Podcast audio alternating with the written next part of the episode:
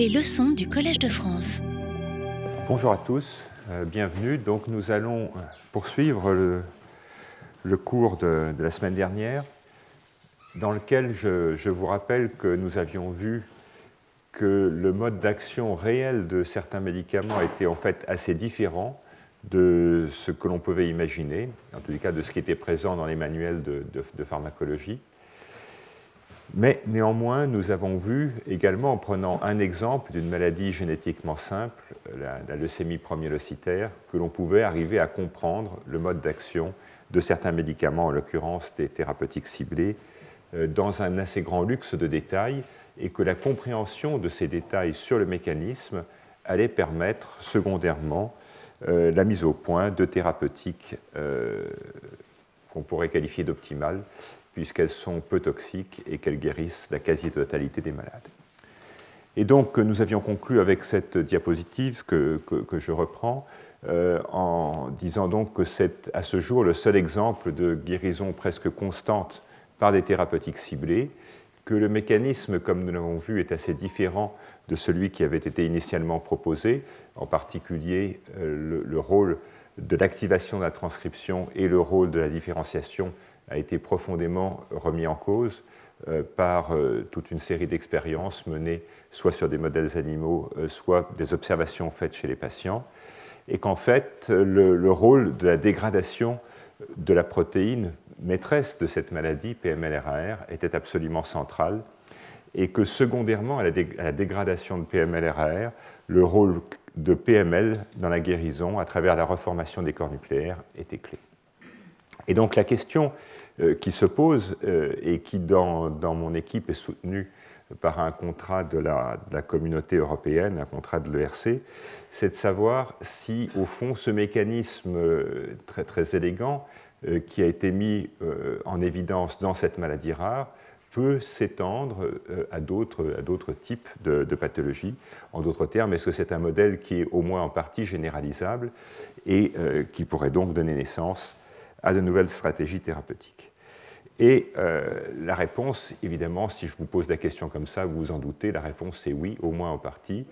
Et dans la tradition de l'enseignement du, Collège de France, euh, je vais vous présenter aujourd'hui euh, des travaux récents de l'équipe, à vrai dire travaux très récents puisqu'ils ont été publiés aujourd'hui. C'est des choses tout à fait, tout à fait fraîches. Et dans travaux dans lesquels on retrouve finalement un certain nombre de, de parallèles avec euh, ce qui est connu euh, dans le cas de la leucémie aiguë promyélocytaire. Donc, euh, la protéine à laquelle nous allons nous intéresser pendant la première partie de ce cours s'appelle NPM1. C'est une protéine qui est une chaperonne du nucléole. Vous voyez que sur cette cellule, elle est marquée en vert, elle est présente dans, ces domaines, ces, grands sous-domaines nucléaires qu'on appelle les, les, nucléoles. Et cette activité chaperonne a été impliquée en particulier dans la biogénèse des ribosomes, euh, mais également euh, dans, d'assez nombreuses autres fonctions.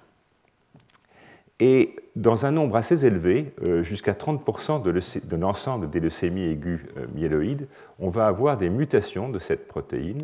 Et ces mutations sont tout à fait remarquables parce qu'elles sont toujours situées à quelques, à quelques acides aminés près dans l'extrémité C-terminale de la protéine, exactement à cette jonction, vous voyez, entre, entre la leucine et le tryptophane, et elles vont conduire à un changement de phase de lecture qui va donc conduire à la perte euh, de cette séquence avec ces deux résidus de tryptophane, ces deux résidus W qui sont impliqués dans la liaison de l'ARN et donc euh, dans la fonction euh, de nucléole de, de, de de la protéine, eh bien, ces deux résidus de tryptophane, du fait du décalage de phase de lecture, vont être remplacés par une autre, une autre séquence. Et cette autre séquence euh, contient, euh, vous voyez, ces trois, résidus hydrophobes, hein, VVL, qui constituent un signal d'export nucléaire. Et donc le résultat de cette insertion, petite insertion dans un endroit qui est presque toujours le même de la protéine, va être de profondément changer la localisation de cette protéine et vous voyez qu'on passe de cette localisation nucléolaire pour la protéine normale à une localisation cytoplasmique, ce qui a donné d'ailleurs euh, son nom à ce mutant qu'on appelle NPM1C. Alors, dans l'histoire naturelle de, de ces leucémies aiguës le moment auquel cette mutation survient a été assez bien caractérisé et, représenté dans, ce schéma, dans lequel on va avoir d'abord, dans une cellule souche hématopoïétique, probablement une première mutation, la mutation initiatrice. Ces mutations initiatrices sont assez souvent des mutations qui vont toucher à, à la régulation épigénétique, euh, avec typiquement une DNA méthyltransférase, un DNMT3A. Et euh, cette abrogation de la, de la, régulation épigénétique va conduire à une expansion euh, de, ces cellules souches. Expansion de ces cellules souches qui, pour autant, ne vont pas avoir de blocage de différenciation et qui, dans certains cas, vont conduire à ce qu'on appelle une, hématopoïèse clonale. Secondairement, donc, un deuxième groupe de mutations va survenir quelques, années ou quelques dizaines d'années après. Et euh, ces deuxièmes mutations ici vont conduire à une expansion extrêmement forte de ces cellules pour donner naissance au phénotype de leucémie. Et au premier titre de ces secondes mutations, on trouve justement NPM1, euh, qui est euh, l'une des plus fréquentes. Alors que fait cette, cette protéine NPM1C En fait, elle fait des tas de choses. Euh, ce qui peut être attendu d'une chaperonne. Euh, et euh, en particulier, il a été montré qu'elle allait contrôler la fonction de P53, en partie par le contrôle de la protéine ARF, mais aussi avoir un effet direct sur la protéine MIC, hein, un des régulateurs maîtres de la, prolifération cellulaire, et également sur des gènes comme les gènes OX, qui sont des gènes de régulation de l'identité cellulaire, euh, dont, Denis Duboul est, un des spécialistes et dont, il parle souvent ici. Alors, pourquoi est-ce que je vous parle de ça? Eh bien, parce qu'il y a des implications thérapeutiques à ce ciblage de, euh, la protéine NPM1C. Et l'idée qui a conduit un certain nombre de. un collègue italien, Bruno Falini, avec lequel euh, nous avons collaboré depuis quelques années, c'est au fond une, idée assez simple en se disant, puisque cette protéine nucléolaire maîtresse euh, est mal localisée, probablement la fonction du nucléole ne sera pas complètement normale.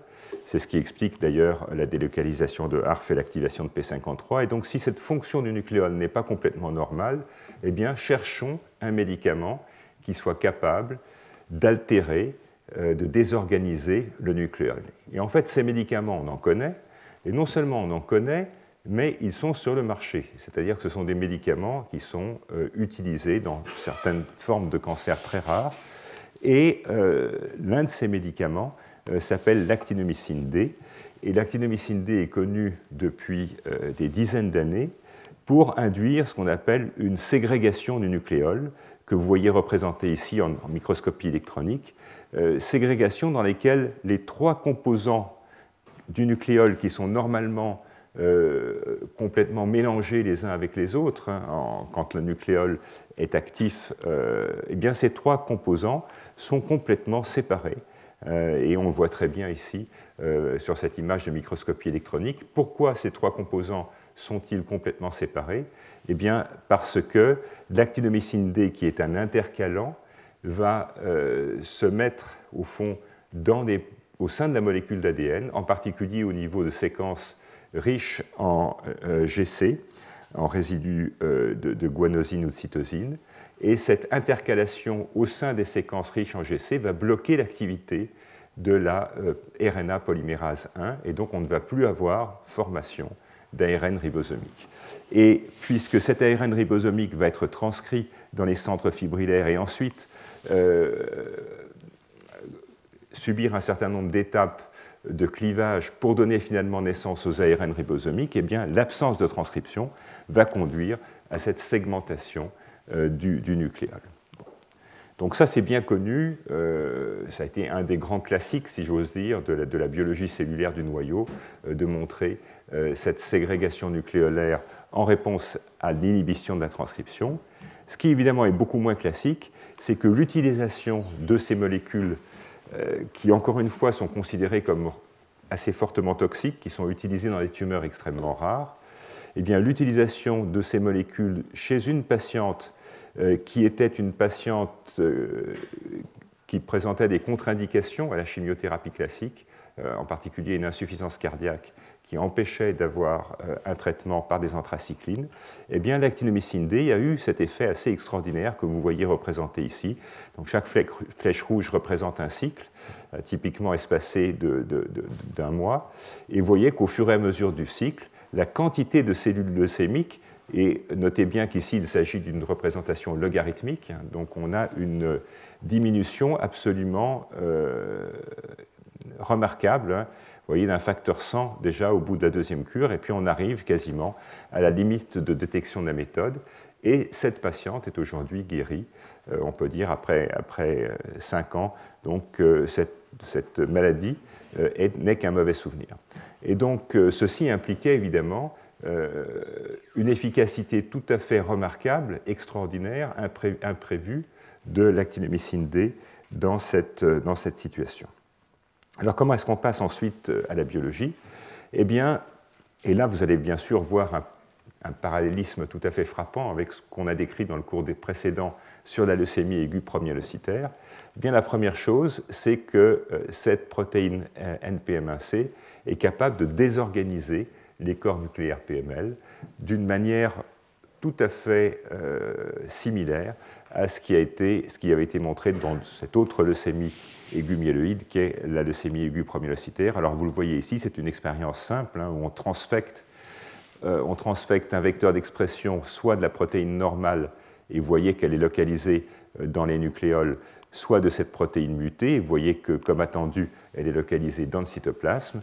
Et quand cette protéine est localisée dans le cytoplasme, eh bien, vous voyez que le marquage des corps nucléaires PML disparaît traduisant donc euh, le fait que l'expression de cette protéine a un effet euh, majeur sur euh, l'organisation des corps nucléaires. Alors ça, c'est une expérience évidemment simple qui pour un biologiste est une expérience brutale parce qu'on exprime des quantités de protéines absolument énormes, on n'est pas du tout dans des conditions physiologiques. Et donc il est important de regarder si cette observation peut être reproduite dans des vrais systèmes physiologiques. Et euh, bien entendu, le vrai système physiologique de choix, ce sont des cellules de patients, des cellules prises dans la moelle de patients, leucémiques. Et ce que vous voyez, c'est que lorsque on peut détecter par immunofluorescence cette protéine mutante à l'aide d'un anticorps euh, spécifique, euh, ciblé sur la partie tout à fait C-terminale de la protéine, donc spécifique de la forme mutée, eh bien vous voyez que ces, cellules, ces deux cellules qui expriment la forme mutée de la protéine, qui sont donc des cellules leucémiques, euh, ont perdu leur corps nucléaire, alors que des cellules, euh, normales qui infiltrent également la moelle, elles, vont exprimer toujours cette protéine PML. Donc ceci traduit, la, ceci traduit la réalité, au fond, du phénomène qui avait été montré ici. Alors on peut aller un peu plus loin. vous avez tous compris que ces cellules leucémiques vont exprimer NPM1C, euh, mais elles vont exprimer des tas d'autres choses. Ce sont des cellules leucémiques et elles vont avoir euh, de nombreuses autres mutations, éventuellement d'autres activations oncogéniques. Il était donc important de savoir si dans un système propre, euh, génétiquement défini, on allait avoir la même chose. Et pour cela, nous avons eu recours, comme souvent, à des souris génétiquement modifiées. Et souris génétiquement modifiées euh, qui sont soit normales, et donc on les appelle euh, NPM1, soit euh, dans lesquelles une des copies du gène NPM1 a été bricolée en quelque sorte, de manière à ce qu'elle devienne, exprime une protéine qui ressemble à la protéine NPM1C. Et on va regarder dans des cellules normales et on va regarder dans des cellules souches normales puisqu'évidemment c'est dans les cellules souches euh, que cette biologie sera la plus importante, et on va regarder donc ensuite euh, la localisation de cette protéine PML dans ces cellules souches, soit normales, soit exprimant à des niveaux physiologiques l'équivalent de la protéine NPM1C. Et ce que vous voyez, évidemment sans appel, c'est quantifié à côté. Vous voyez un profil tout à fait normal de corps nucléaire PML dans les cellules normales, et puis une réduction drastique euh, de, ce nombre de structures dans euh, ces cellules qui sont des cellules normales cette fois-ci, qui sont qui plus est des cellules souches normales, mais qui expriment cette protéine anormale. Donc, une situation en quelque sorte qui évoque beaucoup celle de la leucémie aiguë promyélocitaire. Alors, la seconde surprise a été de regarder l'effet du traitement. Et toujours dans ce système de cellules transfectées, euh, nous avons pu regarder l'effet euh, d'un traitement bref euh, par de l'actinomycine D dans des concentrations qui sont semblables aux concentrations trouvées chez les patients. Le contrôle positif est là. Vous voyez que sur la, protéine normale, il ne se passe pas grand-chose. Si par contre on transfecte la protéine mutante, que vous voyez, que vous voyez bien ici dans le cytoplasme, on retrouve, comme je vous l'ai dit tout à l'heure, la désorganisation des corps nucléaires PML, il n'y a plus de corps nucléaires, et par contre, après traitement, eh bien, vous voyez qu'on a cette reformation euh, des corps nucléaires PML, ce qui, évidemment, évoque euh, une, similitude tout à fait frappante avec le modèle de cette autre leucémie, dans lequel la, euh, thérapeutique par l'acide rétinoïque ou l'arsenic allait induire la reformation de ces corps nucléaires. Alors de quoi provient au niveau biochimique euh, cette euh, reformation des corps nucléaires Dans le cours précédent, je crois vous avoir dit euh, que cette protéine PML est extrêmement sensible au stress oxydant et que le stress oxydant intracellulaire va conduire à sa réagrégation. Et on connaît un certain nombre de molécules qui vont être capables de, capturer euh, ces euh, espèces réactives dérivées de l'oxygène, qu'on appelle des ROS, comme par exemple des, dérivés de la glutathion, euh, ou le N-acétylcystéine, qui va être un précurseur du, du, glutathion. Et ce que vous voyez là vous montre qu'effectivement, dans une lignée là aussi qui a été bricolée pour exprimer euh, cette protéine NPM1C. Le traitement va induire la reformation des corps nucléaires, mais si on se place en présence de molécules qui sont capables de titrer et de bloquer ces espèces réactives de l'oxygène, donc le stress oxydant, eh bien, on va largement inhiber, voire bloquer cette réponse euh, à l'actinomycine D. Donc ceci implique que c'est finalement le stress oxydant induit par cet antibiotique euh, anticancéreux qui va être responsable de la euh, reformation des corps nucléaires. Alors, vous vous souvenez également que dans le modèle de la leucémie aiguë promyélocitaire, la, euh, la, réorganisation des corps nucléaires va permettre l'activation de la protéine P53. Et si l'on regarde maintenant donc, dans une lignée exprimant NPM1C de manière constitutive, eh bien, le traitement par l'actinomycine D va induire une induction massive de P53 et de sa cible la plus classique qui est P21, euh, montrant donc que cette réorganisation de la structure de PML et éventuellement d'autres choses hein, s'accompagne de l'activation de P53. Et ce qui est tout à fait remarquable, c'est que le traitement par des antioxydants va diminuer de manière sensible euh, cette activation de la voie P53 ainsi que l'activation des cibles d'aval, donc impliquant ces espèces euh, réactives de l'oxygène, dérivées de l'oxygène, dans cette réponse thérapeutique. Alors, comment, comment, l'actinomycine D va-t-il induire euh, ces espèces dérivées de l'oxygène? Eh bien, de manière tout à fait remarquable, un court traitement par de l'actinomycine D, une heure, voyez, va induire une fragmentation du réseau mitochondrial, ce qui implique euh, que cette molécule a un effet sur la fonction, sur le trophisme des, mitochondries. Et ces images de désorganisation du réseau mitochondrial, qui sont particulièrement frappantes ici, vont être accompagnées d'un relargage de l'ADN mitochondrial à l'intérieur du cytoplasme, ce qui est un signe classique de souffrance euh, des mitochondries. Et donc, vous voyez qu'on a une augmentation tout à fait significative euh, cette, euh, de, cet ADN mitochondrial dans le cytoplasme, encore une fois traduisant cette souffrance mitochondriale. Et on a également, au niveau de l'analyse des transcrits, de la transcriptomique, une signature tout à fait typique de gènes qui sont associés au stress oxydant et qui sont massivement induits en présence euh, de euh, cette protéine mutée et beaucoup moins en, présence du, sauvage. Alors, qu'est-ce qui est à l'origine de cette souffrance mitochondriale, eh bien, on ne sait pas encore avec précision, et, l'équipe travaille euh, encore euh, activement là-dessus. Une des hypothèses que nous avons formulées est que cette euh, D, qui est un agent intercalant, un agent qui est capable de se, de se glisser entre les bases de l'ADN, eh bien que ce pouvoir intercalant, dont on pensait qu'il qu'il avait principalement lieu dans l'ADN nucléaire, pourrait avoir également lieu dans l'ADN mitochondrial et que ce serait donc cette intercalation euh, dans l'ADN mitochondrial qui serait responsable euh, de, des effets thérapeutiques à travers la, à travers la formation d'espèces dérivées de l'oxygène. Alors, vous rappelez que j'ai insisté peut-être de manière un peu lourde dans mon premier cours sur l'importance de l'index thérapeutique. L'index thérapeutique, au fond, c'est pourquoi est-ce qu'un médicament euh, est plus dommageable à la cellule cancéreuse qu'à la cellule normale.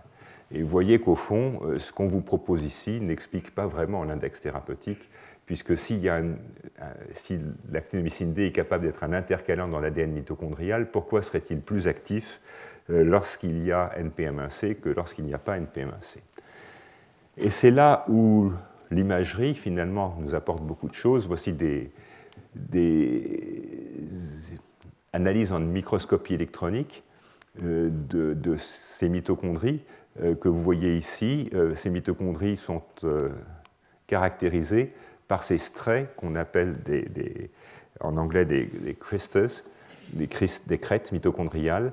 Et ces crêtes mitochondriales traduisent le fait que la mitochondrie est en bonne santé et qu'elle travaille bien.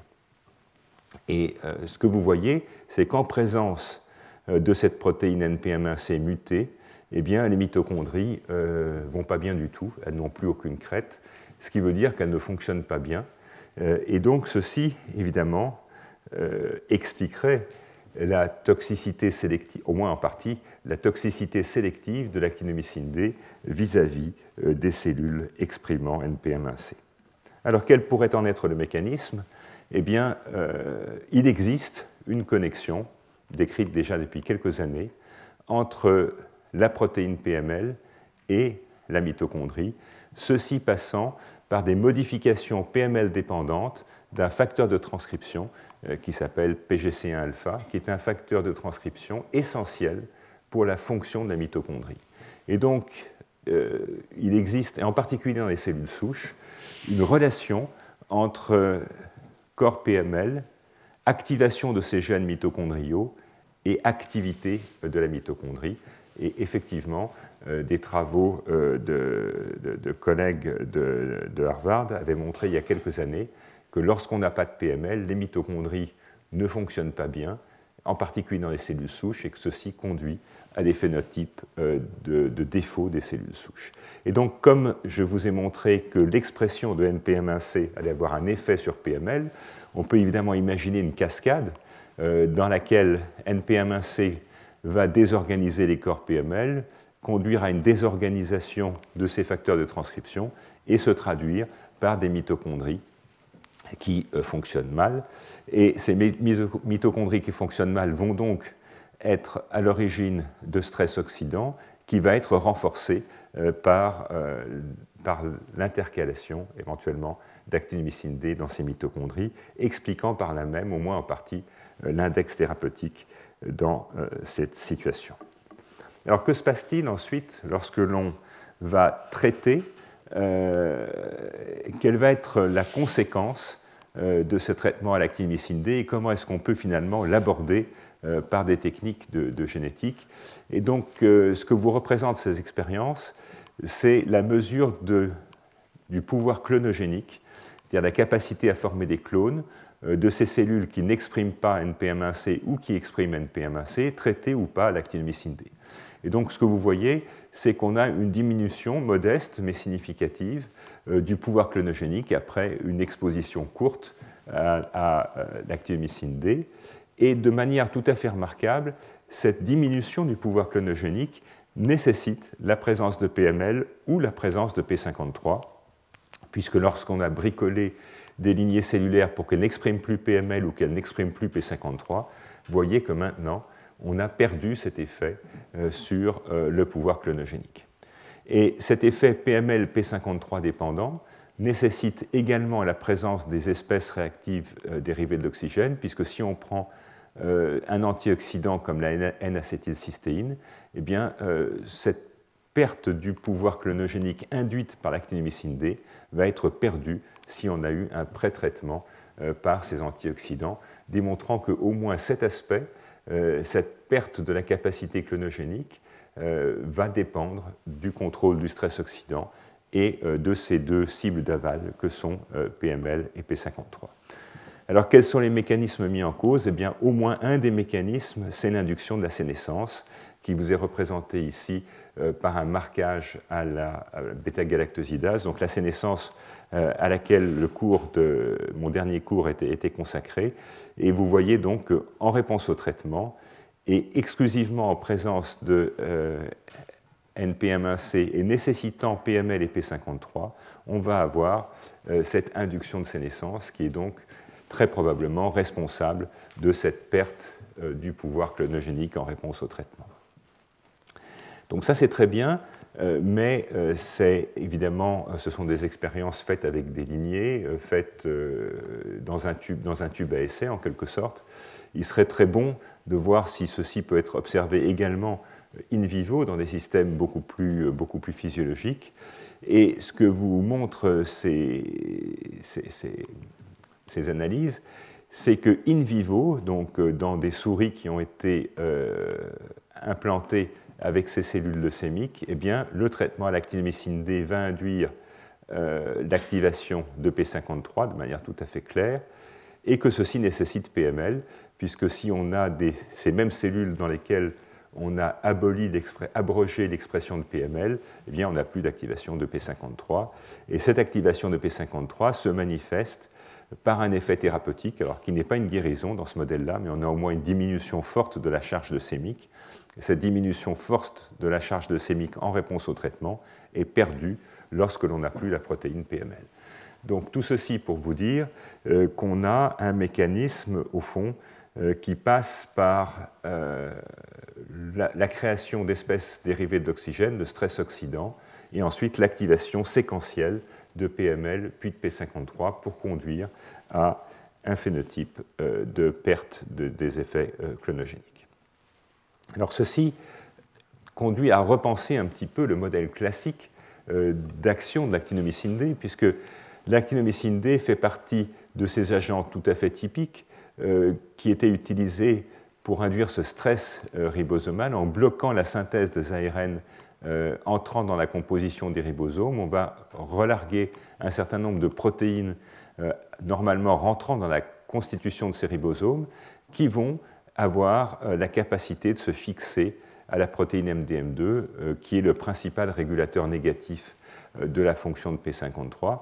Et donc cette cascade qu'on appelle le checkpoint euh, ribosomique est classiquement activé par des agents comme l'actinomycine D. Eh bien, ce que euh, montrent ces travaux, c'est qu'à côté, en plus de ce checkpoint ribosomique, il y a également un checkpoint qui passe par le ciblage de la mitochondrie et la production de stress oxydant, et que peut-être que dans le modèle leucémique, euh, ce, système est plus important que le modèle classique qui a été largement étudié effectivement dans des conditions euh, ex vivo. Donc j'ai souligné euh, tout au long de ces, quelques minutes le parallélisme frappant entre ces deux modèles, avec euh, une modification de la localisation sous-nucléaire de PML, l'effet des thérapeutiques, donc acide rétinique, arsenic dans la leucémie leucitaire, actinomycine D dans ces leucémies avec mutation de NPM1, qui induit la restauration des corps PML, cette restauration contribuant à la réponse thérapeutique, et ceci démontrant donc que PML est une de ces protéines qui se comporte au fond comme un relais de signalisation et qui est un relais de signalisation essentiel, euh, non pas seulement dans la forme euh, que nous avons étudiée la leucémie aiguë premier leucitaire, mais peut-être dans d'autres maladies. Et ceci suggère que ce ciblage de PML, en particulier par l'arsenic, pourrait être utile dans d'autres formes de leucémie. Et euh, je ne décrirai pas aujourd'hui, mais des travaux du laboratoire qui ont été euh, publiés euh, cette année également, montrant que dans une autre forme de leucémie, effectivement, on peut arriver à utiliser le ciblage de PML pour augmenter l'impact thérapeutique. Dans ce cas-là, c'est pour augmenter l'impact thérapeutique de l'interféron. Bon, donc on a un modèle, euh, on a un modèle qui passe par le, ciblage de la mitochondrie euh, par euh, cet anticancéreux. La question évidemment ensuite c'est de savoir si on peut faire mieux. Est-ce qu'on peut maintenant qu'on a au moins en partie compris ce qui se passe, est-ce qu'on peut arriver à faire des prédictions sur de nouveaux traitements qui marcheraient mieux Et pour cela, nous nous sommes intéressés au, au, vénétoclax. Alors le vénétoclax, c'est un agent qui est capable de cibler des protéines anti-apoptotiques et en particulier la protéine BCL2 euh, qui est impliquée euh, dans la résistance d'un certain nombre de cellules euh, à l'apoptose. Et dans, dans, ces cellules, et, de manière assez spécifique dans certaines formes de leucémie, eh bien, on va avoir une dérégulation du système apoptotique qui fait que des cellules vont résister à la mort. Et elles résistent à la mort, sauf lorsque l'on va évidemment inhiber euh, cette protéine BCL2 et on va dans ces cas-là restaurer les fonctions classiques euh, de mort euh, mitochondrie dépendante. Alors, ce n'est pas le sujet de ce cours, peut-être que je traiterai ça dans un cours suivant, mais, mais, cette mort, au fond, elle est régulée par la mitochondrie, et donc on s'est posé la question de savoir si, au fond, il pouvait y avoir des synergies, des interactions positives entre ces deux agents qui ciblent tous deux la mitochondrie, même s'ils les ciblent de manière euh, assez différente. Et la réponse est oui, et c'est en fait assez spectaculaire. Et dans le même test que, celui que je vous ai présenté tout à l'heure, donc la mesure du pouvoir clonogénique, avec des cellules exprimant euh, la protéine NPM1C, mais pas dans les cellules contrôle, on va avoir une très remarquable synergie entre ces deux agents, actinomycine D et vénétoclax, l'un et l'autre étant capables de cibler euh, la mitochondrie, et on arrive même ici à éliminer quasiment complètement euh, le, pouvoir clonogénique, et de manière remarquable, cet effet nécessite absolument la protéine PML, puisque si l'on a des cellules bricolées pour lesquelles il n'y a plus de PML, eh bien, vous voyez qu'il n'y a plus aucun effet. Encore une fois, ça c'est de la clonogénicité ex vivo, c'est une expérience qui apporte de l'information, euh, mais qui est quand même extrêmement artificielle et un peu brutale. Et donc, euh, nous avons utilisé ensuite des systèmes in vivo. Donc là, on est maintenant euh, chez des souris leucémiques. Et chez ces souris leucémiques, on a le même, même, type d'observation, vous voyez, avec des traitements qui, isolés, ne vont pas, ne vont pas toucher euh, le pourcentage de cellules dans la, leucémiques dans la moelle, qui vous le, voyez, là, est extrêmement élevé. Donc on a une moelle qui est presque entièrement envahie par des cellules leucémiques.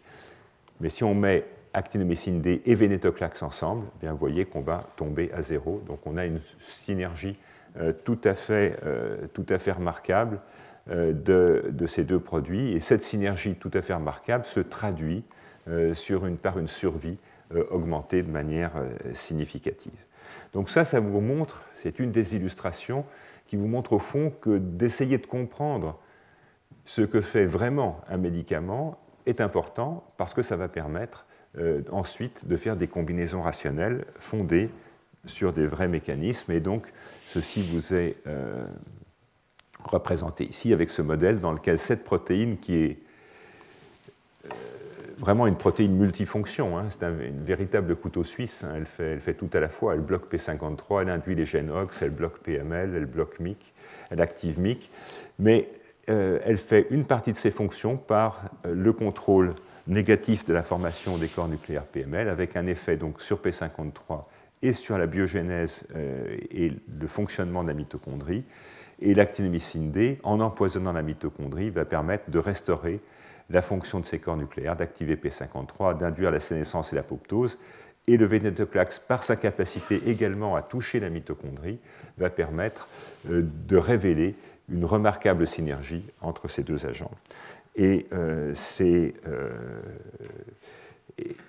ces, combinaisons sont des combinaisons qui ont déjà été utilisées chez des patients dans des contextes expérimentaux, chez des patients en, en, deuxième ligne de rechute. Et ce qu'on peut dire à l'heure actuelle, sur un tout petit nombre de patients publiés, c'est que d'une part, cette association est tout à fait tolérable par les patients, et que d'autre part, le sentiment des médecins qui les ont appliqués, c'est que la combinaison est efficace et qu'elle a permis de passer un certain nombre de patients vers, vers, la, vers la greffe secondaire. Donc, pour finir, pour finir cette partie, euh, un plaidoyer, voyez, pour faire de la vraie science, même avec des vieux médicaments, et d'essayer de voir euh, ce qui se passe dans des situations euh, qui sont des modèles pas trop artificiels, en particulier l'analyse de situations in vivo avec des cellules primaires. Et avec des cellules primaires, en les étudiant in vivo, on va pouvoir obtenir des, des, résultats qui ne seront pas toujours ceux qu'on avait attendus, mais qui ont en tous les cas de bonnes chances d'être assez liés à ce qui se passe chez les patients. Alors, je vais passer maintenant à un autre, euh, une autre partie euh, de, ce cours, euh, dans lequel on va parler essentiellement de la réplication de l'ADN et, et, et, de la synthèse de l'ADN. Et donc, une des, choses qui unifie un certain nombre des, molécules dont on a déjà parlé, c'est leur capacité d'interagir avec la synthèse d'ADN et cette interaction avec la synthèse d'ADN va conduire à toute une série d'effets. Alors, on va, passer un petit peu de temps euh, sur l'épuisement des nucléotides, c'est en effet quelque chose qui est apparu euh, de manière assez récente, qu'on pouvait, à travers la diminution de la quantité de nucléotides, et bien sûr les nucléotides, comme vous le savez, sont ces briques de base avec lesquelles on va synthétiser euh, de l'ADN, et donc, dans certaines conditions, on va pouvoir diminuer de manière assez drastique la quantité de nucléotides disponibles. Et au fond, de manière assez logique, quand il n'y a plus de nucléotides ou moins de nucléotides disponibles, d'abord la synthèse de l'ADN ne se fait pas, mais la réparation de l'ADN non plus ne se fait pas bien. Et ceci va donc euh, expliquer un certain nombre euh, euh, d'effets thérapeutiques. Alors, il y a d'autres effets dont on ne parlera pas en détail dans, ce cours, comme par exemple les collisions entre les fourches de réplication et les fourches de transcription. Vous savez que quand on va transcrire pour fabriquer de l'ARN, on va séparer les deux brins et que donc on va avoir une fourche qui progresse au fur et à mesure de la transcription. Il peut y avoir des collisions entre ces deux types de fourches. Et un des grands résultats des collisions, c'est évidemment les cassures. Et rien n'est plus désagréable pour une cellule euh, que de casser l'ADN, et en particulier les cassures double brin. Euh, on en a déjà parlé, mais quand on, on réalise une cassure double brin, on, perd de l'information, et donc la, cellule va se défendre euh, assez souvent en rentrant en apoptose. Il y a d'autres choses dont on parlera peu, ou pas, pas cette fois-ci au moins, l'initiation ectopique de la réplication, les stress topologiques de torsion au moment de la réplication. Alors, présenté autrement, euh, on peut dire qu'une cassure de l'ADN va nécessiter euh, une signalisation spécifique. Euh, elle va nécessiter ensuite la synthèse d'un certain nombre d'enzymes qui, qui vont pouvoir contribuer à la réparation de cet ADN, mais il y a quand même quelque chose qui est absolument essentiel, c'est qu'il faut avoir des nucléotides. Il faut avoir des nucléotides en quantité et des nucléotides en bon état. Et un certain nombre d'enzymes euh, certaines d'ailleurs dont nous avons déjà parlé, la timidinate synthase hein, dans le premier cours, vous vous rappelez, contrôle la synthèse euh, de DNTP. Euh, et, d'autres, on parlera aussi de la ribonucléotide réductase. Donc il faut que ces enzymes soient actives pour qu'on puisse passer des précurseurs à des, des, DNTP qui vont permettre ensuite la réparation. Donc, problématique qui a émergé depuis peut-être une, dizaine d'années, c'est l'importance de, cette quantité, de ce pool de nucléotides. Il faut qu'il soit, comme je vous le disais, à la fois de bonne qualité et euh, à des concentrations correctes. Et on va voir un exemple tout à l'heure euh, que j'avais déjà brièvement mentionné, je crois, dans le cours d'il y a 4 ans, euh, où la quantité de nucléotides dans les leucémies aiguës va contrôler la différenciation. Et donc quand on, quand on arrête quand on diminue drastiquement la quantité de nucléotides, on va induire un arrêt de cycle, et cet arrêt de cycle va contrôler la différenciation.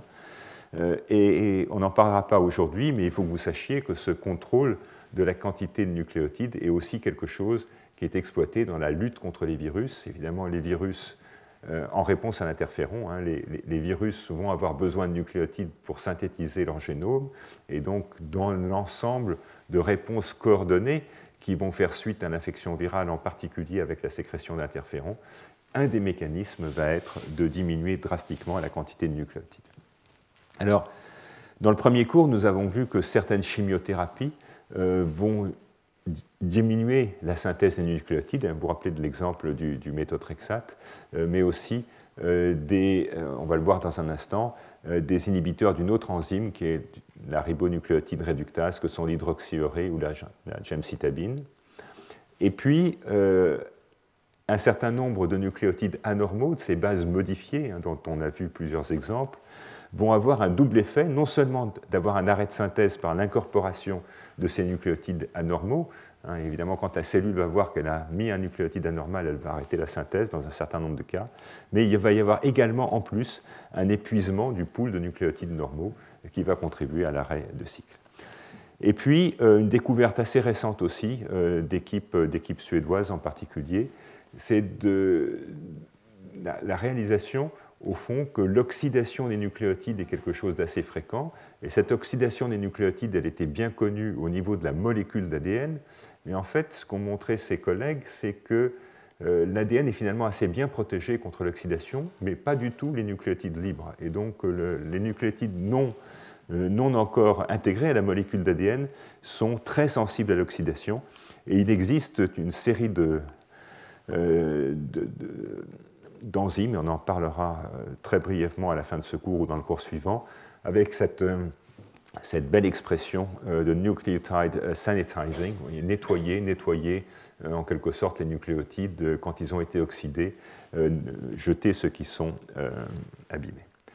Alors, un, travail récent pour vous montrer qu'au fond, ces problématiques euh, sont, sont, revenus finalement euh, sur le devant de la scène, alors que c'était des choses qui avaient été beaucoup étudiées il y a une vingtaine d'années. Je pense que les techniques plus modernes maintenant de biologie font que toutes ces questions euh, ont regagné beaucoup d'intérêt. Et donc là, on va parler d'une enzyme qui s'appelle SAMHT1, qui, qui, est bien connue pour être une cible de l'interféron et participer aux effets antiviraux de l'interféron. Et en fait, elle va dégrader elle va dégrader les nucléotides. Euh, ça vous est représenté ici. Elle va les dégrader en fait en, leur enlevant euh, leur, euh, leur, queue triphosphate. Hein. donc on part, de DNTP et cette enzyme va, va cliver la, queue des triphosphates. Et évidemment, ces, DNTP sont les briques de base de la synthèse d'ADN. Et, et, ces formes clivées vont devoir être réactivées, qui est un processus un peu complexe et coûteux, pour être euh, réincorporé dans l'ADN. Et donc, ce que, ce que, ces auteurs ont étudié, c'était de se demander, au fond, si on pourrait arriver à activer, euh, à activer cette enzyme par un médicament, euh, parce que si on active cette enzyme, eh on va diminuer la quantité de nucléotides disponibles et donc on va diminuer la croissance. Alors, par ailleurs, la forme active de la citarabine. Donc la citarabine, vous vous rappelez, c'est un précurseur modifié de, nucléotides. Sa forme active, c'est l'ARA-CTP. Et l'ARA-CTP donc, est également euh, dégradé euh, par, euh, par, cette même enzyme. Et donc ce que ces auteurs ont, fait, c'est de monter un système de crible permettant de cribler des, milliers de molécules pour chercher quelles seraient des molécules qui vont sensibiliser à la citarabine, c'est-à-dire augmenter euh, l'effet relatif de la citarabine, euh, et ce de manière euh, dépendante de cette enzyme, donc d'avoir un ciblage de cette enzyme. L'idée, l'idée au fond était très simple au départ, c'était de se dire, puisque cette enzyme dégrade la, la, RACTP et donc la désactive, eh trouvons un inhibiteur de cette enzyme et la RACTP évidemment sera plus, concentrée et donc plus active. Hein. Et euh, au fond, euh, ce qu'ils ont trouvé, ce n'est pas du tout ce à quoi ils s'attendaient, puisqu'ils n'ont pas trouvé un inhibiteur direct, mais un effet indirect. C'est-à-dire qu'ils ont trouvé des euh, produits, comme par exemple la, gemcitabine, qui sont capables de sensibiliser très fortement à la, à, la racitine, à la citarabine, pardon, mais sans toucher à l'activité enzymatique de, de SAMHD1, donc un effet indirect. Et il montre qu'en fait cet effet indirect passe par l'inhibition d'une enzyme d'amont qui est la ribonucléotide euh, réductase, qui, elle, va permettre la synthèse euh, de, des CTP. Alors, ceci vous est résumé au fond ici. L'idée, c'était de bloquer cette enzyme, l'idée de départ était de bloquer cette enzyme pour augmenter la concentration de cette forme toxique euh, qui va être euh, incorporée dans l'ADN. Et euh, à l'issue de ce crible, ce que les auteurs ont trouvé, ce sont des inhibiteurs de cette enzyme, la ribonucléotide réductase, qui va en fait conduire à la synthèse des DNTP actifs, mais ces DNTP actifs vont en fait, dans, dans, la version normale, ces DNTP actifs vont activer L'activité enzymatique de SAMHG1, c'est probablement un, mécanisme de rétrocontrôle euh, négatif. Et donc, si on bloque la synthèse des DNTP, on va euh, augmenter euh, on va pardon, diminuer cette activité de SAMHD1 et donc on va en fait augmenter la concentration de cette forme active de la RACTP. Et donc, de manière un peu paradoxale, la diminution des nucléotides endogènes, hein, ici représentés en vert, va inhiber l'activité de SAMHI1, empêcher la dégradation d'ARAC et donc finalement augmenter euh, l'effet, l'index thérapeutique, et ceci vous est représenté ici hein, avec des, courbes de, toxicité euh, induites par, euh, par plus on, augmente la concentration, plus on tue les cellules. Et vous voyez qu'on va augmenter de manière assez drastique euh, l'efficacité de l'ARAC avec des produits comme euh, l'hydroxyurée qui sont des inhibiteurs de euh, la ribonucléotide réductase. Et vous voyez également, et c'était la base du crible, que ceci demande strictement la présence d'une enzyme SAMHD1 active, puisque si on a maintenant une version mutée inactive, il n'y a plus aucun effet hein, de, ces, agents de sensibilisation. Donc voilà une expérience qui suggère euh, que les associations donc, entre l'hydroxyurée, qui est un composé relativement banal, qui est souvent utilisé d'ailleurs dans, euh, dans, dans les, quelques jours qui précèdent euh, la chimiothérapie chez les patients leucémiques, pourraient conduire en fait à des associations logiques pour augmenter l'effet de ces molécules. Alors, cette enzyme SAMHD1, elle est également impliquée dans d'autres dérivés dont nous avons parlé dans le premier cours, hein, qui sont ces agents déméthylants de l'ADN. Donc vous vous rappelez ces nucléotides modifiés pour lesquels on a un atome d'azote ici euh, qui remplace le, carbone dans le cycle, et dont vous vous rappelez qu'ils vont conduire à la dégradation de l'enzyme euh, DNMT1 et induire une déméthylation de l'ADN. Et en fait, euh, ces, dérivés de nucléotides sont également euh, enfin l'un d'entre eux, pardon, juste la décitabine, euh, pas, pas la zacitine, euh, vont être dégradés par cette enzyme qui va donc désactiver, désactiver cette voie de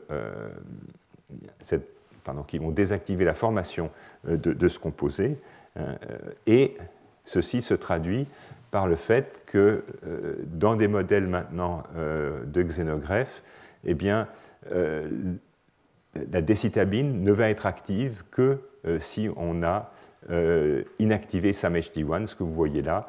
En présence d'une enzyme SAMHD1 active, la décitabine sur cet effet, sur cette, dans ce modèle n'a aucun effet, euh, alors que l'azacitine, elle, qui n'est pas dégradée, va avoir des effets dans les, deux, dans les deux modèles. Et effectivement, ces auteurs, il y en a aussi ces travaux tout à fait récents, suggèrent que l'expression de SAMHD1 puisse être un biomarqueur de la réponse aux, euh, aux agents déméthylants. Alors, parlons maintenant euh, du nettoyage hein, des sanitizing des, nucléotides. Euh, comme je vous le disais tout à l'heure, donc ces, ces, nucléotides sont des molécules fragiles qui sont beaucoup plus faciles à oxyder que la, que la molécule d'ADN. Il en existe assez nombreuses formes d'oxydation. Le plus classique, c'est la 8-oxoguanine, qui est un marqueur classique de stress oxydant. Et donc, il y a des enzymes qui ont été décrites, en particulier MTH1 et MTH2, qui sont capables de nettoyer, au fond, désactiver ces formes modifiées de nucléotides.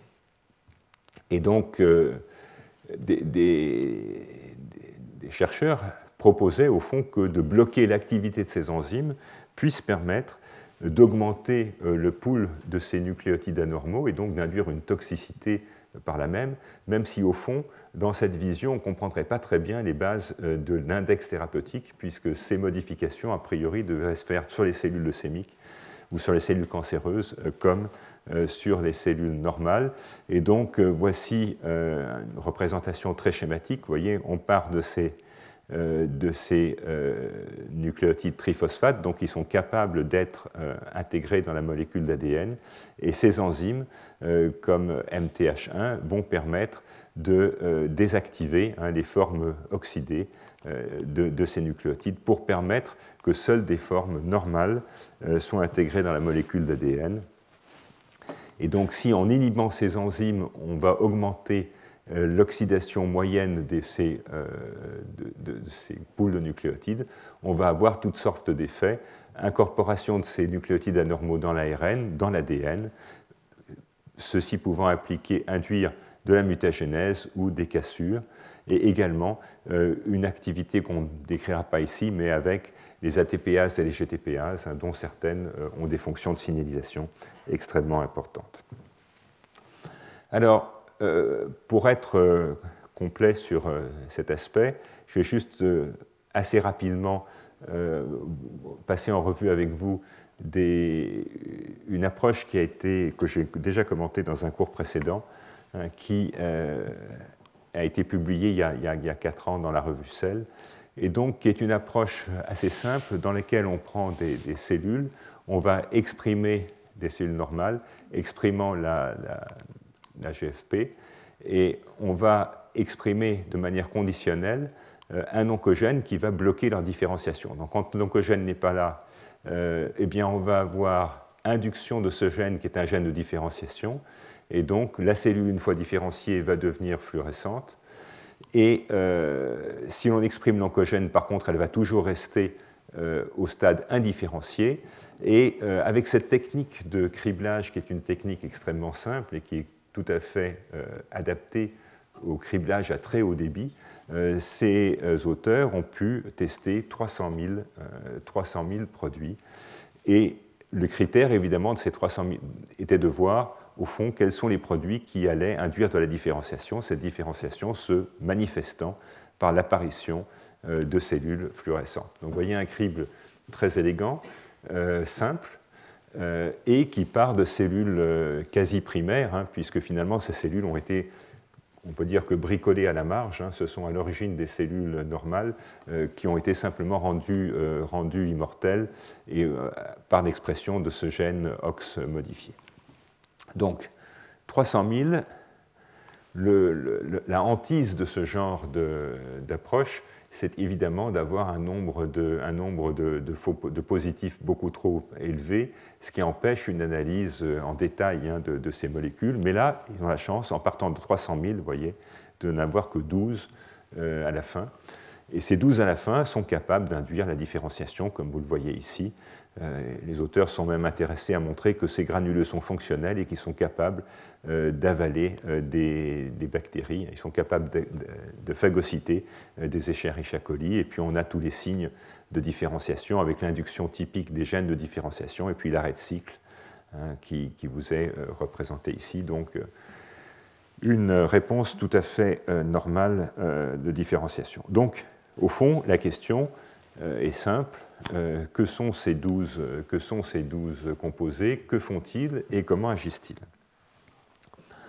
Eh bien, pour cela, donc, euh, les, auteurs ont d'abord cherché à voir quels étaient les, les gènes qui allaient être induits en réponse à ces composés. Et ils ont également pu sélectionner des cellules qui étaient devenues résistantes à ces composés. Et dans ces cellules résistantes, ils se sont aperçus, ils avaient eu de la chance, hein, que cette résistance était liée à une amplification génique. une amplification génique, c'est-à-dire qu'un petit, petit locus hein, sur lequel il n'y a que 8 gènes était massivement surexprimé euh, chez des cellules qui étaient devenues résistantes à ces produits, suggérant donc évidemment qu'un un de ces, euh, des gènes euh, portés par ce locus allait, allait coder pour la cible. Et ce qu'ils ont trouvé, c'est que ce gène, à la fois surexprimé et amplifié, eh bien, c'est une enzyme qui est la, la dihydroorate euh, déshydrogénase, qui est une enzyme en fait absolument essentielle, une protéine mitochondriale, et qui va contrôler la synthèse des nucléotides, puisqu'on voyez, on va avoir l'UMP qui ensuite euh, va donner euh, le CTP et également donner le, DMP. Donc la racine, au fond, c'est vraiment au niveau métabolique la racine de la synthèse des nucléotides. Et euh, ils ont pu montrer par ailleurs que tous ces, que tous ces produits qu'ils avaient identifiés dans le crible, ces 12 produits, étaient capables d'inhiber l'activité euh, de cette enzyme. Euh, et beaucoup plus fort encore, ils ont pu montrer que c'est effectivement l'inhibition de l'activité de cette enzyme qui est responsable de la différenciation, parce que si on complémente avec un produit d'aval, donc si on rajoute de, de l'uridine monophosphate, eh bien on va récupérer on va, récupérer, on va réverser le blocage de différenciation. Donc ça, c'est un ensemble de preuves extrêmement fortes euh, qu'en fait, dans ce crible, ils ont eu beaucoup de chance, mais que euh, la plupart, la plupart des, euh,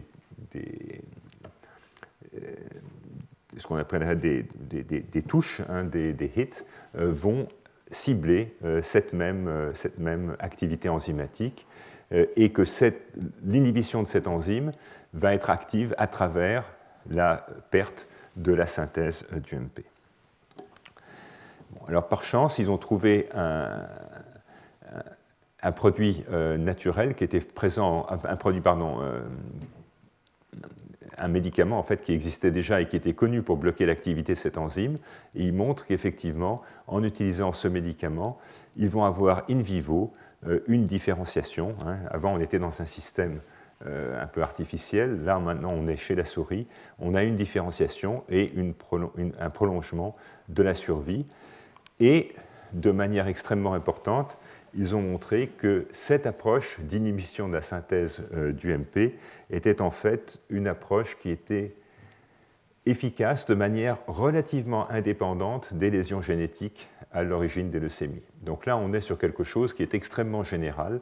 Euh, quelle que soit la mutation euh, à l'origine de la leucémie, eh on va avoir euh, une réponse à, ce type de stratégie, suggérant donc en fait qu'on a un effet global sur l'arrêt de cycle de différenciation, quel que soit l'oncogène impliqué. Et ça, c'est évidemment extrêmement important au niveau thérapeutique, parce qu'on sort de la thérapeutique ciblée dans laquelle on va cibler directement les anomalies génétiques à l'origine du cancer. Là, on est dans une situation globale hein, où on peut, on peut, espérer avoir un bénéfice thérapeutique de manière extrêmement large hein, dans, cette maladie. Et à cet égard, des, travaux anciens menés sur des lignées avaient montré que quand on bloque le cycle dans les leucémies aiguës on va induire une différenciation cellulaire. Alors, une des questions qu'on peut, peut, se poser, c'est au fond, euh, est-ce que ceci est vraiment lié à ces cellules? Est-ce que c'est lié au, linéage cellulaire? Est-ce que dans ces cellules-là, dans ces cellules myéloïdes en voie de différenciation, on va avoir une dépendance particulière à cette enzyme, et ceci n'est pas connu, mais cela souligne enfin le, lien entre métabolisme et transformation et réponse thérapeutique hein, dans ce système euh, tout à fait particulier. Donc voilà ce que je voulais vous dire pour euh, la synthèse euh, des nucléotides. On va passer maintenant à la réparation de l'ADN, qui est un sujet assez lié. Et je crois que dans le premier cours, je vous avais déjà mentionné le fait que les, voies de réparation de l'ADN, et en particulier la, recombinaison homologue, ont un rôle important dans la réponse à deux types de molécules dont on a parlé, les alkylants et les inhibiteurs de topoisomérase probablement euh, parce que ces deux types de molécules vont induire des cassures dans l'ADN et que la recombinaison homologue est un des modes préférentiels euh, de euh, réparation de ces cassures de l'ADN. Et donc une situation qui a été très étudiée au niveau clinique, ce sont les patients qui sont porteurs de mutations des gènes BRCA1 ou BRCA2, qui sont des patients qui vont avoir une prédisposition à développer des cancers. Et ces cancers vont être caractérisés par des anomalies de la réparation de l'ADN. Et comme nous allons le voir, l'existence de ces anomalies de réparation de l'ADN spécifiquement dans la cellule cancéreuse va conduire à une beaucoup plus grande sensibilité euh, à un certain nombre de médicaments, et en particulier euh, aux alkylants et aux inhibiteurs de topoisomérase. Et donc, euh, la plupart, évidemment, de, ces situations vont se trouver dans des formes familiales hein, de, de prédisposition à ces maladies. Et donc,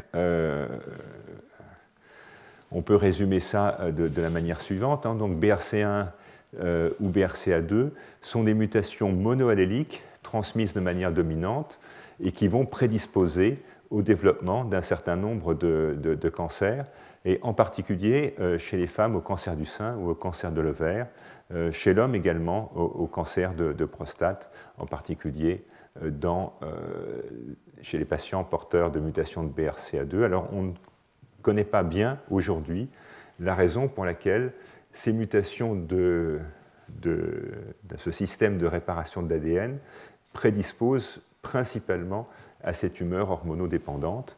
Euh, certaines hypothèses ont été proposées, je ne suis pas certain qu'elles aient été établies, pour expliquer pourquoi ce sont euh, essentiellement euh, chez la femme dans le sein ou dans l'ovaire qu'on va avoir la perte du deuxième allèle, perte de deuxième allèle, qui dans un environnement euh, protecteur va être tolérée et avec d'autres mutations ensuite va conduire au développement du cancer. Et au niveau de la réparation de l'ADN, eh bien, comme je vous le disais, euh, des cassures double brin en particulier vont être essentiellement euh, réparées par recombinaison homologue. On va voir dans un instant ce que ça veut dire. Et donc va permettre une stabilité euh, du génome et une protection contre ces, contre, ces, cassures induites spontanément avec l'âge ou induites par la thérapeutique. Et soit dans ces formes familiales de cancer liées aux mutations de BRC1, soit dans une maladie qui s'en approche, qui est l'anémie de Fanconi, eh bien, cette, cette voie euh, de réparation par recombinaison homologue va être altérée. Et donc, ce sont des systèmes euh, autres qu'on appelle euh, les systèmes par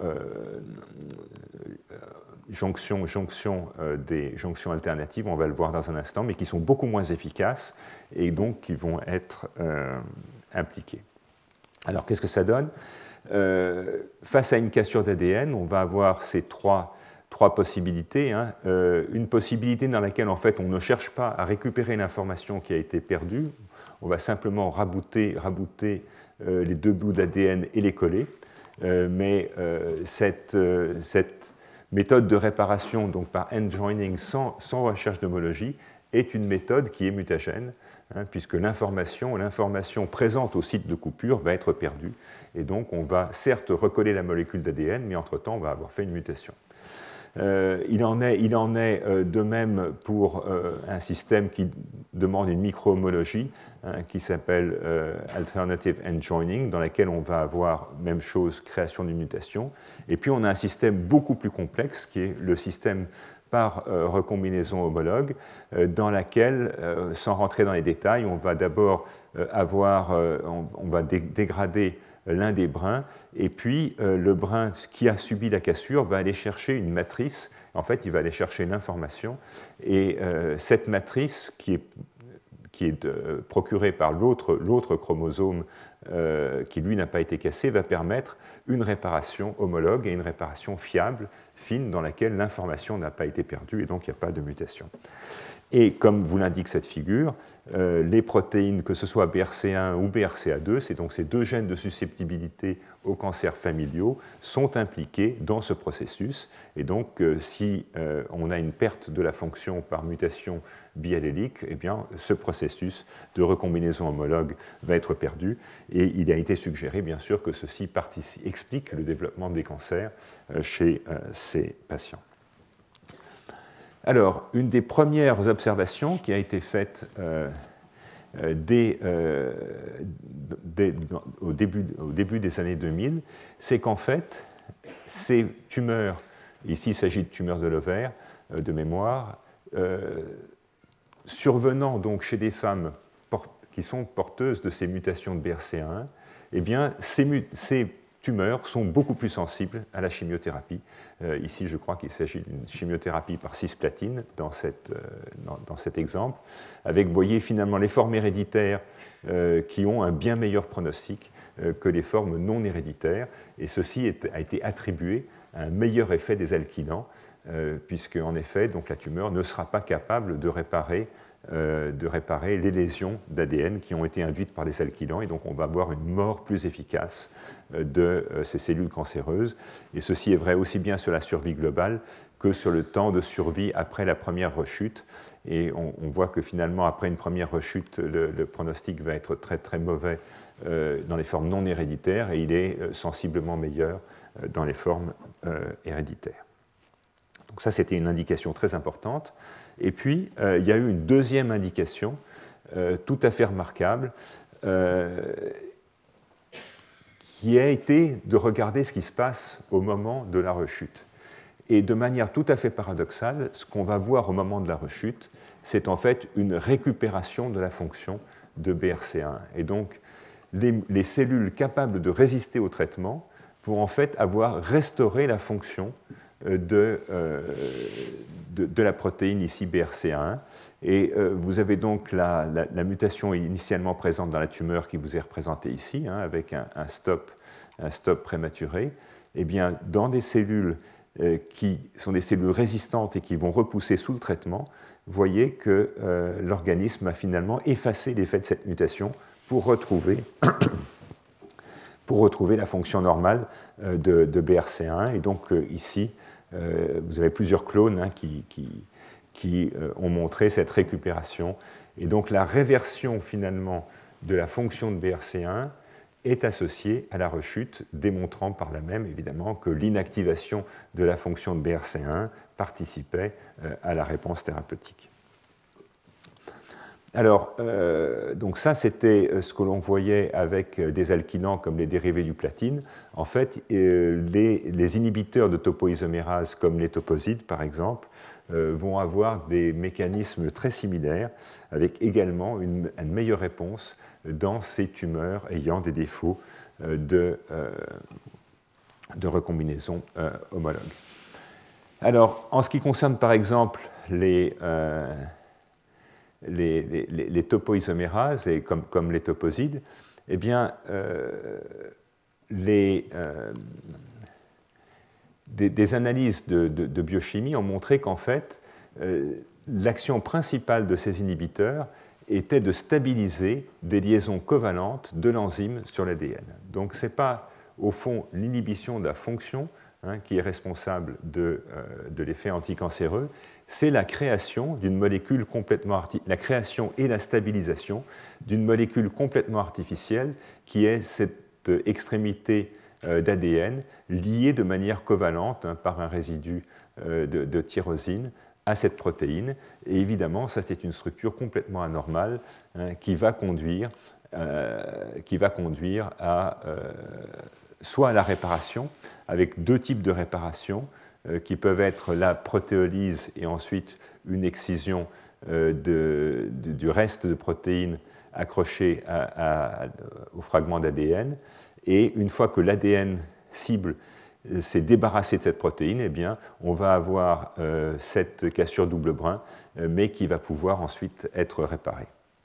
Et donc ces aduits avec la topo 2, par exemple, euh, vont pouvoir être, euh, être réparés. Et des cribles, par exemple, SHRNA, euh, donc d'inactivation de gènes des cribles pangénomes, ont montré que la mort induite par les, anthracyclines allait être bloquée soit par l'extinction de P53 ou, d'enzymes comme CHIC2, ce qui est attendu, mais également par l'inactivation de la topoisomérase, démontrant bien par la même le rôle de la topoisomérase hein, dans l'induction de la mort. Alors, ceci nous, nous, amène donc à essayer de voir un peu quel est l'état de l'art sur les, ces inhibiteurs de topoisomérase et la manière dont ils vont être responsables de la mort des cellules et de la toxicité avec quelques éléments nouveaux qui sont apparus de manière assez récente hein, dans, dans, la littérature. Alors d'abord, ces inhibiteurs de topoisomérase, donc comme les toposides ou la, l'actinomycine D, va euh, cibler principalement une des topoisomérases, qui est la topoisomérase 2A, et euh, le, niveau de topo, protéines, topoisomérase 2A, est lié de manière très forte à la, toxicité induite euh, par, euh, par ces inhibiteurs de topoisomérase. Et de manière intéressante, la topoisomérase 2A est elle-même très liée au, cycle cellulaire. Plus le cycle cellulaire est actif, plus les cellules se divisent, plus cette protéine cible de ces inhibiteurs de topoisomérase va être exprimée. Et d'ailleurs, dans certains cas, le gène est même amplifié euh, dans, certains cancers. Et donc, les anthracyclines vont stabiliser le complexe de clivage et en stabilisant ce complexe de clivage, donc en stabilisant euh, cette forme euh, qui, ne peut plus être, qui ne peut plus être traitée, eh bien, ils vont bloquer transcription et réplication. Et donc, c'est la création de ces complexes stables entre finalement la protéine, l'ADN et l'inhibiteur qui semble être l'étape clé de l'effet biologique.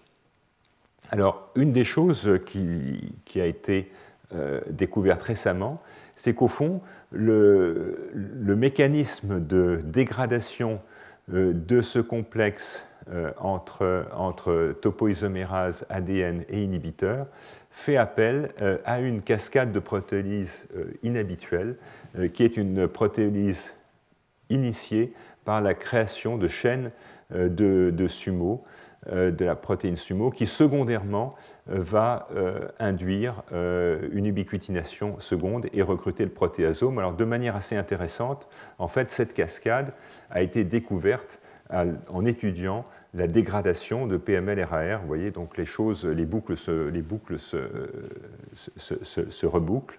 Et donc euh, cette dégradation de PML-RAR induite par l'arsenic est finalement mécanistiquement très proche des voies de dégradation de ces aduits euh, de topoisomérase sur l'ADN. Alors, quelle est l'importance de cette dégradation ultérieure sur le devenir des complexes? Euh, On ne le sait pas encore très bien. Euh, ce qui est clair, c'est que la dégradation va probablement faciliter la réparation, puisqu'elle va rendre la, cassure apparente, et elle va peut-être aussi participer au mécanisme de mort. Donc là où les choses ont été bien étudiées grâce à euh, un papier qui a eu un très grand retentissement, ce n'est pas tant sur l'efficacité de l'anticancéreux lui-même, l'efficacité des inhibiteurs de topoisomérase, mais c'est plutôt sur la toxicité. Et cette toxicité a été euh, étudiée, euh, cette toxicité des, des anthracyclines est principalement cardiaque, euh, on sait qu'elle répond à un mécanisme mitochondrial, donc il y a une toxicité mitochondriale dont on comprend n'est pas très bien l'origine. Il semble que ce soit cette toxicité mitochondriale dans les cardiomyocytes, donc dans, les, cellules euh, du cœur, qui va être responsable des insuffisances cardiaques. Et donc une approche tout à fait remarquable euh, a été l'inactivation d'une des deux topoisomérases. Il y a, deux, il y a deux, enzymes, la topoisomérase 2, et A, pardon, A et B. Et euh, l'inactivation de la topoisomérase 2B euh, est, létale. Et donc, ce qu'ont fait ces auteurs, c'est d'inactiver, en utilisant un promoteur spécifique, la topoisomérase 2B uniquement dans les cellules du cœur. Et si on inactive cette topoisomérase dans les cellules du cœur, les souris euh, n'ont pas trop de problèmes. Mais par contre, l'inactivation de cette topoisomérase dans les cellules du cœur vont complètement bloquer euh, la toxicité des anthracyclines au niveau des cellules cardiaques, démontrant euh, là de manière tout à fait remarquable une cascade, moléculaire directe, vous voyez, entre un médicament anticancéreux, une protéine et la mort, la mort d'une cellule. Alors, euh, ces résultats vous sont représentés ici. Donc c'est une approche assez classique hein, où on va inactiver inactiver ce gène de la topo 2B dans les cellules du cœur et ensuite traiter, traiter avec la doxorubicine ou pas. Et ce que l'on voit, c'est l'activation de manière assez attendue de cette signalisation P53 dans des études d'expression génétique, des études de transcriptome. Et ce que vous voyez très clairement, euh, c'est que euh, cette activation de la voie P53 qu'on observe dans les cellules sauvages, elle est très largement diminuée euh, dans les cellules mutantes, et donc que l'effet toxique de la doxorubicine sur le cœur normal, hein, là on n'est pas dans la tumeur, on est sur l'organe normal, eh bien que c'est la présence de, cette topoisomérase qui est responsable de cette toxicité. Et ça, c'est la première analyse qui a été faite très tôt, euh, moins d'un jour après euh, le, traitement par la doxorubicine. Et si on regarde plus tard, euh, à trois jours, eh bien, à trois jours, on va voir qu'on a une signature de dysfonction mitochondriale absolument majeure.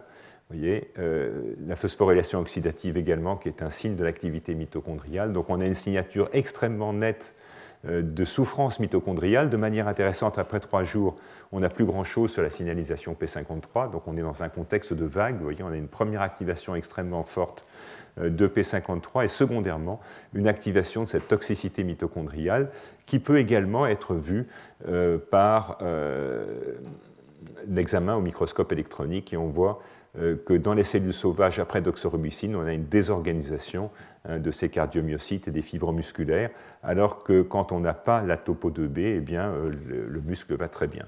Donc un facteur, un facteur de toxicité, ça c'est très important parce que la toxicité cardiaque est le principal, la principale limitation à l'utilisation euh, de ces molécules, et donc d'en comprendre le mécanisme, effectivement, a une importance pratique.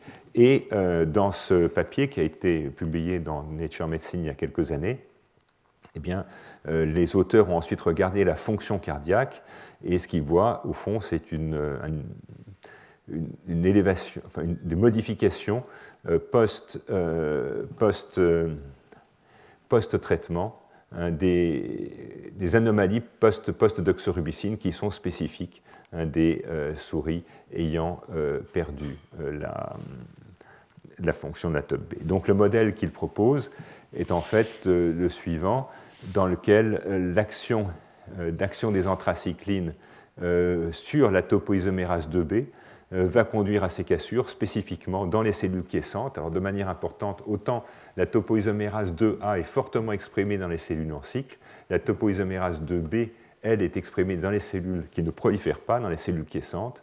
Et donc, ceci va activer P53 et ensuite, par des cascades qui, là encore, feraient appel au régulateur euh, PGC1-alpha dont on a parlé tout à l'heure, hein, qui va diminuer euh, et conduire à l'inactivation euh, de ces fonctions mitochondriales, responsables ensuite de stress oxydant et conduisant à la mort des cellules. Donc vous voyez que c'est la deuxième fois qu'on voit finalement ce régulateur central apparaître et conduire à la production de ces espèces réactives dérivées de l'oxygène, qui est responsable cette fois-ci de la mort des cellules normales. Donc, euh, la toxicité cardiaque est retardée. Elle reflète la dose cumulée d'anthracycline avec un effet seuil extrêmement marqué, hein, qui est euh, avec finalement une différence entre les effets cliniques sur le cœur qui peuvent être liés à une différence d'exposition d'un facteur 2. Euh, donc on est avec des effets seuil extrêmement marqués. Cette toxicité cardiaque chez la souris nécessite la présence de la topoisomérase 2B à travers l'activation de P53 euh, et, un effet d'aval sur la mitochondrie. Et puis l'effet retardé chez la souris, euh, comme d'ailleurs chez les patients, sur le muscle cardiaque, suggère qu'en fait on puisse avoir un effet sur les cellules souches. Et chez les patients, ces toxicités cardiaques peuvent se manifester très longtemps après, éventuellement plusieurs dizaines d'années après, euh, suggérant qu'en fait ce sont les cellules souches hein, qui ont été euh, touchées par ce mécanisme. Et donc ceci évidemment pose un certain nombre de questions qui n'ont d'ailleurs pas été euh, bien, bien résolues encore. Mais c'est qu'au fond, vous l'avez compris, que probablement la cible responsable de l'activité thérapeutique, c'est la topoisomérase 2A, et la cible responsable de la toxicité, c'est la topoisomérase 2B, ce qui suggère immédiatement qu'on pourrait chercher à faire des médicaments qui attaquent sélectivement l'une et pas l'autre, le problème, c'est qu'elles se ressemblent beaucoup, et donc pour l'instant, à ma connaissance, on n'a pas encore réussi à faire euh, euh, des, médicaments euh, qui seraient spécifiques de la topoisomérase de, A. il y a également des travaux qui ont suggéré que cette topoisomérase 2B, donc l'action des anthracyclines sur la topoisomérase 2B, serait responsable de des, effets sur les cancers secondaires. Un certain nombre de ces médicaments peuvent induire des, cancers secondaires, et en particulier des leucémies. Et, euh, donc il a été proposé euh, que ce soit par l'intermédiaire de l'empoisonnement finalement de la topoisomérase 2B dans les cellules souches euh, qu'on puisse favoriser des cassures qui induisent des cellules souches, des translocations dans ces cellules souches normales. Alors ceci dit, ceci pose quand même en termes de cancérologie une question intéressante.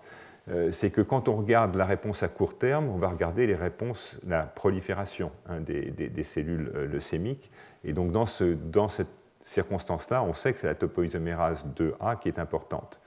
Mais ce qu'on veut pour guérir le cancer, c'est toucher les cellules souches leucémiques. Et les cellules souches leucémiques, elles prolifèrent peu. Et donc la question est de savoir si, au fond, dans les cellules souches leucémiques, euh, la dépendance à la, topoisomérase serait du type 2A ou 2B, ce qui reste encore une question ouverte.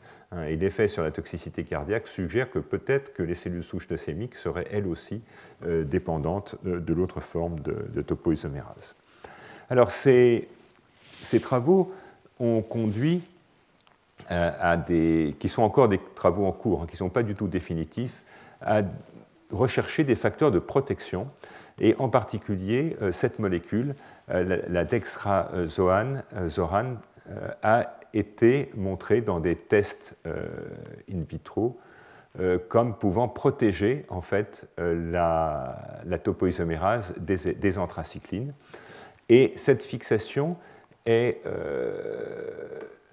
semble particulièrement importante sur la topoisomérase 2B, et euh, il avait été proposé initialement euh, que cette euh, molécule puisse être utilisée au fond pour protéger le cœur dans les traitements aux anthracyclines. Il a secondairement été montré en fait que cette molécule est capable d'induire la dégradation relativement spécifique de la topoisomérase 2B. Euh, et, par ce même mécanisme euh, de, dépendant de, sumo et de, l'ubiquitine. Et donc, euh, dans des essais cliniques, cette molécule a été utilisée et ce sont encore des, travaux en cours, il n'y a pas de réponse définitive, mais dans certains essais cliniques, il a été montré qu'il y avait une protection du cœur et que donc les insuffisances cardiaques étaient moins fréquentes lorsque cette molécule protectrice était euh, ajouté. Euh, bien entendu, euh, se pose la question de savoir si on avait aussi diminué l'effet thérapeutique. Et un certain nombre d'essais, encore qui ne sont pas tous, pas, tous, publiés ou pas tous clairs, suggèrent en tous les cas que cette molécule ne diminue pas l'effet anticancéreux. Et donc on pourrait imaginer d'avoir quelque chose qui, dans le cadre d'un traitement combiné, protégerait le cœur sans pour autant euh, diminuer euh, l'efficacité antithérapeutique.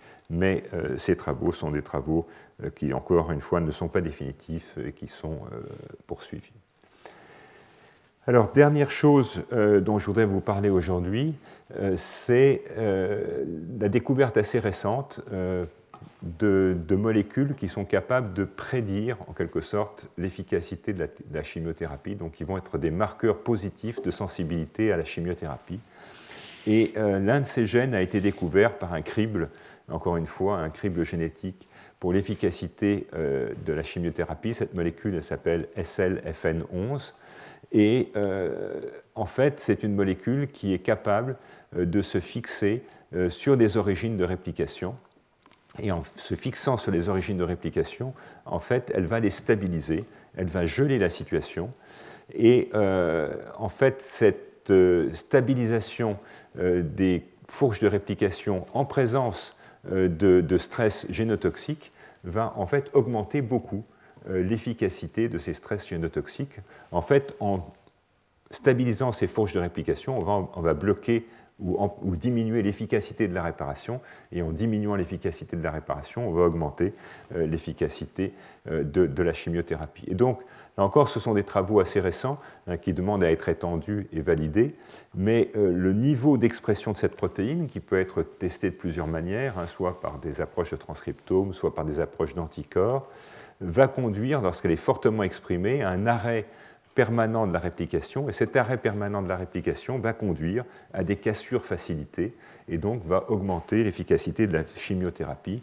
Et donc dans cette revue récente d'Yves Pommier, euh, vous voyez que euh, dans toute une série euh, de, types de traitements, que ce soit les analogues de, nucléotides, les inhibiteurs de la ribonucléotide réductase, les inhibiteurs de la thymidine synthétase, les, inhibiteurs de la DHFR comme le méthotrexate, euh, les, euh, les alkylants euh, comme, comme, les platines, et puis les inhibiteurs de topoisomérase 1 ou 2, et même également les, inhibiteurs de PARP dont nous parlerons dans, le prochain cours. Eh bien, dans toutes ces situations, on va pouvoir cibler finalement les fourches de réplication eh bien, il y a une importance du niveau d'expression de cette protéine euh, ce qui suggère euh, quelque chose qui était finalement recherché depuis très longtemps, euh, qu'on pourrait avoir un marqueur prédictif de l'efficacité de, la chimiothérapie, et donc savoir qui sont les patients plus susceptibles de répondre euh, ce qui laisse toujours la question de savoir ce qu'on fait pour les autres euh, si on n'a pas euh, l'expression de cette protéine.